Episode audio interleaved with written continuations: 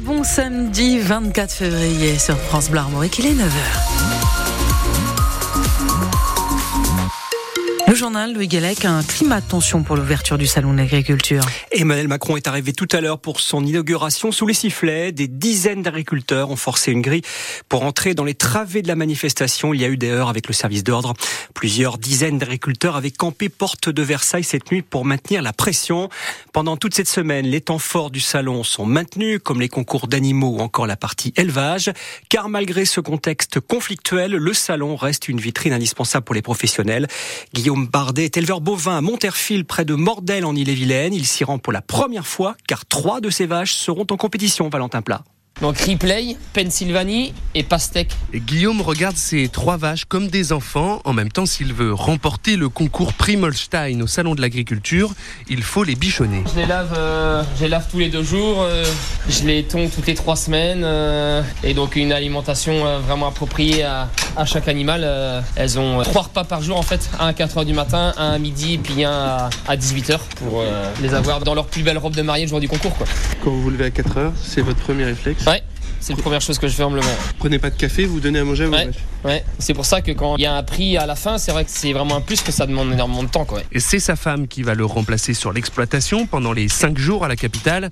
Un déplacement qui a un coût, plus de 2500 euros entre le voyage, l'hôtel et les frais de nourriture pour ces trois bêtes. Tous les frais sont à titre perso, c'est avec les concours. On fait ça par passion déjà pour démarrer. C'est sûr que c'est des faux frais aujourd'hui, mais euh, le but dans tout ça, c'est de se faire connaître, de faire promouvoir l'élevage et puis euh, justement par la suite d'essayer aussi de vendre des, des animaux, même ces animaux-là, vendre des embryons derrière par la suite. Quoi. Guillaume est confiant cette année puisque Pennsylvanie, l'une de ses trois championnes, a déjà remporté le concours régional. C'est un peu, ouais, c'est un peu la, la, chouchoute en ce moment. Ouais. Voilà, reportage de Valentin Plat à Monterfil, près de Mordel, en Ille-et-Vilaine. France Bleu en direct toute cette semaine du Salon de l'Agriculture. Des automobilistes visés par des jets de projectiles la semaine dernière sur la 4 voies Rennes-Nantes. Plusieurs véhicules ont reçu des morceaux de bitume décollés à hauteur de Noyal-Châtillon-sur-Sèche dans la nuit du 13 au 14 février. 12 personnes ont été blessées, 6 voitures sont sérieusement endommagées. Un appel à témoins est lancé par les gendarmes de Bain-de-Bretagne. À Rennes, une enquête ouverte et une autopsie ordonnée après la découverte du corps d'un jeune homme de 22 ans hier après-midi au pied d'un immeuble rue de Brest. Le procureur de la République évoque une probable défenestration sans en connaître les causes à ce stade. Il y a deux ans, la Russie envahissait l'Ukraine. C'était le 24 février 2022, une guerre qui devait être éclair, mais qui dure grâce à la résistance acharnée du peuple ukrainien et de son armée, avec l'aide notamment de l'Europe. Mais deux ans après, le bilan humanitaire est lourd, au moins 70 000 morts et 120 000 blessés côté ukrainien, sans compter les 6,5 millions de réfugiés qui vivent à l'étranger, dont 4 000 en Bretagne. C'est le cas de Tétia 42 ans, qui vit à Cesson-Sévigny avec ses trois enfants. Un couple les héberge d'une petite maison au fond de leur jardin. Tétiana a pris des cours de français. Divorcée, elle ne compte pas retourner dans son pays. Je veux rester en France parce que les enfants petits pour euh, voyager en Ukraine et en ce moment c'est dangereux. Je pensais la guerre euh, continuer longtemps. Ce n'est pas fini. J'ai plus de famille en Ukraine. Je veux rester en France. Toujours. Je pense que c'est une nouvelle ville une nouvelle possibilité pour moi et pour des enfants. Parce qu'en Ukraine, moi, vivre, c'est pas beau. Quand je vivre en Ukraine, je travaille dans l'hôpital urgence comme aide-soignante. J'espère que je travaille en France aussi aide-soignante dans l'hôpital. Le témoignage de Tetiana recueilli par Fanny Borel et retrouver son portrait sur francebleu.fr. L'association Solidarité Bretagne-Ukraine organise cet après-midi à 14h place de la République à Rennes une grande marche de soutien au peuple ukrainien. Les préfectures d'Ille-et-Vilaine et des Côtes-d'Armor anticipent les tenues éventuelles de rêve parties ce week-end dans les deux départements. Elles ont pris un arrêté d'interdiction qui court jusqu'à lundi matin 8 h Elles mettent en avant un risque de trouble à l'ordre public et de risques sanitaires. Anatomie d'une chute triomphe lors de la 49e cérémonie des Césars hier soir. Six récompenses, dont meilleur film, meilleure réalisatrice pour Justine Triet et meilleure actrice pour Sandra Huller. Le jeune acteur Raphaël Quenard, qu'on a pu voir dans Chien de la Casse ou encore Yannick, est sacré meilleure révélation masculine.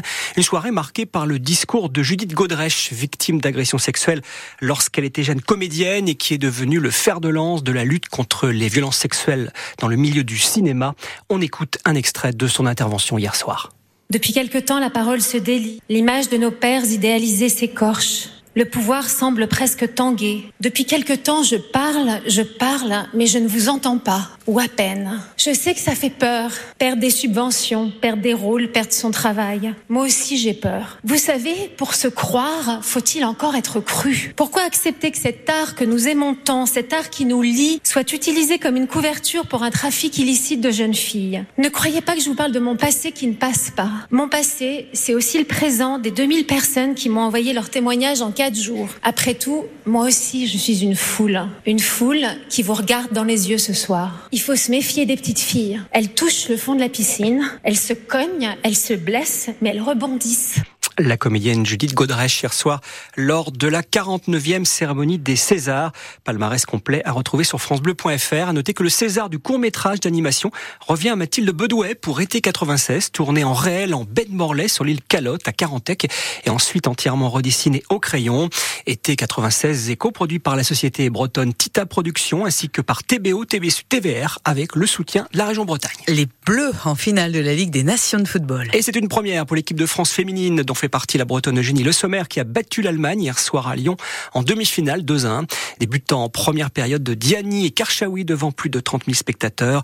Les Françaises affronteront, eh bien oui, l'Espagne en finale mercredi à Séville. Donc toujours ces fameuses finales France-Espagne. Espérons que cette fois-ci, ça tournera du côté français. On suivra ça donc mercredi. Toujours en foot en Ligue 1, le derby des mal classés. Lorient reçoit Nantes cet après-midi à 17h. Ce soir à 21h, Strasbourg reçoit Brest, dauphin du Paris Saint-Germain. Hier soir, Lyon s'est imposé à Metz 2-1 et pour poursuit sa remontée au classement avec désormais une dixième place. À suivre en Ligue 2 à 19h, Guingamp qui se déplace à Bordeaux et Concarneau qui reçoit Laval.